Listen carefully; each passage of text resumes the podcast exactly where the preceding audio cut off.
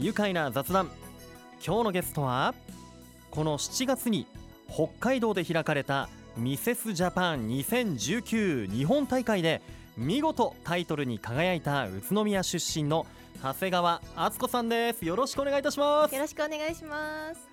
ようこそ愉快なラジオに、はい。もうキラキラで眩しい美しい。ありがとうございます。素晴らしい。もうあの今日は赤いワンピースですか？ドレス、はい、ワンピースですね。はい着てそして頭にもキラキラのティアラが乗っていて。はい。はいそしてこう肩からは、えー、サシュって言うんでしたっけ？はい、そこにタイトルが大きく書かれているものをですね今肩から下げていらっしゃいます。キラキラねどうですか？今日はギャラリーの方もねそうですね。スタジオの外にいらっしゃいます、はいみんな手振ってくれてありがとうございますさあこの度はですねミセスジャパン2019でのタイトル受賞おめでとうございます、はいありがとうございます。はい今日もねこの肩から下げているサッシュに書かれていますけれども、えーミセスジャパンアジアシュプリームグローバル2019ヤングを受賞ということで、はい。えー受賞された時のお気持ちはいかがでしたか、はい。あの全国から集まったファイナリストの皆さん本当に内面も外面も美しい方ばかりでしたので、うん。その中で世界大会のファイナリストに選んでいただいたことに本当に驚きをまず感じたんですけれどもはあ。あの選んでいただいたことを、ここから自信に変えて世界大会に向けて一歩ずつまた頑張ろうと決意を固めていました。なるほど、あのこの大会はですね北海道で、えー7月に開かれまして、えー既婚女性やシングルマザーを対象に年齢を積み重ねたことで得られる内面外面の美や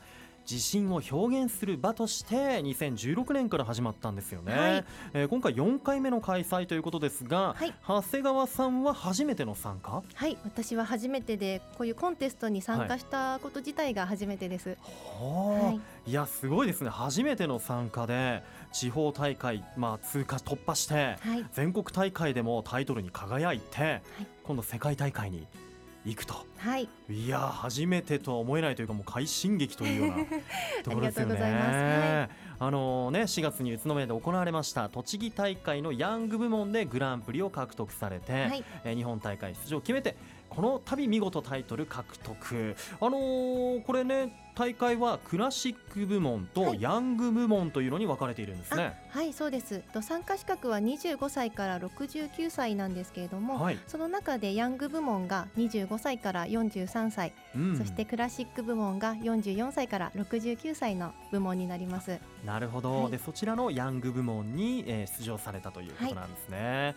い、やーこの地方大会終わって日本大会これどんな審査があったんですか？はい、日本大会ではあの大会の前にプレミアムキャンプというキャンプが3日間行われたんですけれども、はい、その中でえ一人一人ウォーキングの審査ですとか、うん。面接というのがあります。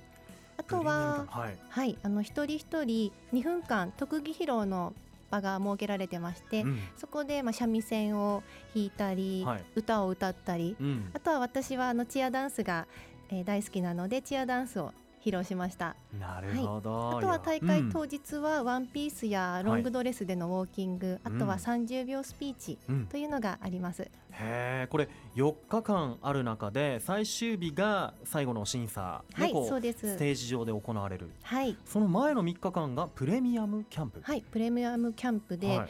まああの一緒に全国から集まったファイナリストの方と3人部屋うん。であの共同生活をするんですけれども、へその中でまあセミナーを女性としてのセミナーを受けたりですとか、うんはい。ウォーキングのまああの練習をしたり、みんなでいろいろと、えー生活していく中で、はい。その中でも立ち振る舞いなど所作などもあの審査対象と言われています。もうじゃあすでにこの前半の3日間でもう始まっている審査が。そうですね。もう北海道に着いたらうん。すべてが審査対象ということで、えー、緊張しますね。そうですね。もう緊張だったんですけれども、うん。はい。ねそういったところでこう素の部分とかもねこうはい。審査員の方たちが見て、はいまあ、今回こう審査員の目にもがっつり止まっていたというね。はいよかったです。でこれ、えーっと募集があったのがまずん？あこれは準備期間とかどのくらいあったんですか？あ皆さんで。はいうん。えっとですね、うん。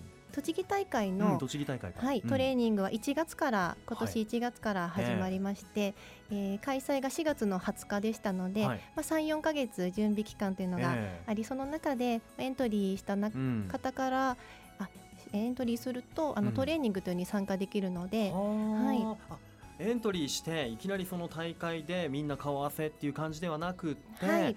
その前に一緒にこうトレーニングできたりとか。そうですね。あの大会では14センチのヒールをうん。履いてのウォーキングをしなくてはいけないので、はい。はい、あのそういったトレーニングも初日は皆さん足ぐらぐら、ええ。私も足がつってしまったりしてたんですけれども、うん。大会当日にはもうあの皆さん素敵にはい、ウォーキングできるようになっておりました。一緒にねこう仲間的な感じでなんかこう、うん熱いライバル同士というよりか、はい一緒に切磋琢磨、そうですね、はい本当にみんなでて頑張ろうねってうん言いながら、はいしてやっていくんですね。ました。なはい、るほど。あの特技この日本大会での特技の披露が、えーチアダンスを踊ったということで、はい、実はもともと宇都宮ブレックス当時の栃木ブレックスのチアリーダーやってたんですよね。はい、そうなんです。何年ぐらいやってたんですか？はい、えっと設立当初ブレックス設立当初からの2年間とうん。間2年空いたんですが、そのはい。後3年なので、トータル5年5はい。年やっておりました。そうですよね、あのもちろん知ってるって方もねラジオ聞いてる方で多いと思います。はい、他にもあの多分同期の、えー、ももさんもねこのはい。番組出演してくださったことがあるんですよ、そうなんですね。ははい。い、いやーじゃあそうやってこうブレクシー時代にはい、培われたこう運動能力とかリズム感をこう武器にしてはいチアダンス披露して、うーん見事ミセスジャパンアジアシュプリームグローバル2019ヤングに輝きました、はい。日本代表ですよ、ね、そもそもこの大会に出場するきっかけっていうのは何だったんでしょうか、はい。えっと、私結婚前まではあのチアダンスのまあパフォーマーとしてうん。活動したり、あとは、えー、とチアダンスの先生としてうん。活動あとは栃木テレビに出させていただいたり、えー英語を勉強したいと思ったら海外に住んでみたりとそんな風に自分の好きなように自分を、あの時間を使ってたんですけれども、はい。結婚して子供ができてみて、うん。えー実際に子育てをしてみると、うん。自分のために使う時間というのがなかなかなかなかね、はい、取れない中で、と夢ややってみたいことに挑戦するっていう難しさを感じたんですね。うん。で周りにもそういったことで悩んでる子が多かったので、え何か自分がまた、えー挑戦していくことで背中を押すことがでえきたらと思って、はい。はい、出場を決めました。なるほど、はでそういったところで見事ねグランプリタイトル獲得ということで、はい、こう今度はもうまあね今おっしゃった通り影響を与えるこうね立場になりましたよね。あそうですね。うとん結構あの私の活動を見てくれている友達とかはいから、あの頑張ってるね私もやってみようかな、うん何か挑戦してみようかなっていうあの言葉をかけてもらえると、うん本当に挑戦してよかったなと思います。まだ挑戦は続いていきます。今度は日本代表としての世界大会控えていますね、はい、10月にマレーシアで開催。この世界大会までにこうどんな準備していきたいとかありますか？あそうですね、えっと、日本大会でチアダンスを披露した時にも、1曲目ではあの和風の着物を着て踊ったんですけれども、そんなところももっともっと豪華にしていきたいなと思って今夜な夜なミシンや手縫いで、えはい、衣装を作ったりはあとは、はい、空いた時間でウォーキングのトレーニングなんかも、はい、取り組んでます。なるほど自分で衣装をね今作ってるんですねそうですね。すごい、はい今度は海外の世界大会向けにはいちょ。っとこう派手そうですね。もっともっとエンターテイナーとして 頑張りたいと思います。すいやーでも育児とかね家事の合間を縫って、はいこうトレーニングということでやっぱりあれですかこうお掃除してる時とかはいこうすごいこうなんですか掃除機かける時とかもこうちょっとこうポ ポージングというか。そうですね。あの、うん。お皿を洗いながら、うん。はいあの骨盤矯正とかあとはジムのお仕事しながら、うん。ストレッチとかはいちょこちょこ取り入れてます。う。んもう多分見えないところでいろんな努力積み重ねているわけですね。はい。いやーこの今度は世界大会ということでもう本当ね挑挑戦をこう続けている女性っていうのもキラキラね輝いて見えます応援していきたいと思います、はい。えーそれでは後半もお話を聞かせてください。一旦ここでブレイクしましょう。愉快な雑談。今日のゲストはミセスジャパン2019日本大会で見事タイトルに輝いた宇都宮市出身長谷川敦子さんです。改めましてよろしくお願いします。よろしくお願いいたします。いやもう本当お顔もね小顔すぎていえいえそんなことないマイクの前にねいらっしゃいます。もうマイクで顔がもう見えないぐらいの。本当ですか？はい。ね、はい。そして美白のね長谷川さん。今日はですね、えー改めましてミセスジャパンアジアシュプリームグローバル2019ヤングのタイトルに輝いた長谷川さんお迎えしております。今度はね10月にマレーシアで開かれる世界大会、えー出場が決まっています。はい。えーそんな長谷川さんはね先ほど前半にもお話ありましたが、えー子育て中のママさんなんですよね。はいそうです。はいお子さんはおいくつなんですか？はいえっと今月の29日で3歳になる女の子です。あとちょっとではい。3歳、おしゃべりがうん。はい達者になってきました。あ本当ですか、はね今どういうのが好きなんですか？プリキュアとか？もうアンパンマンですね一番はンマン、はい、うんそうか。ねきっとママに似て美人なねプリンセスなんでしょうね。うんうん。そうですね。ね3歳の。じゃあ今保育園とかに行ってるんですか？はい保育園に毎日大好好きで、あはもうい楽しく通ってるんです。ね楽しく行ってます。うん。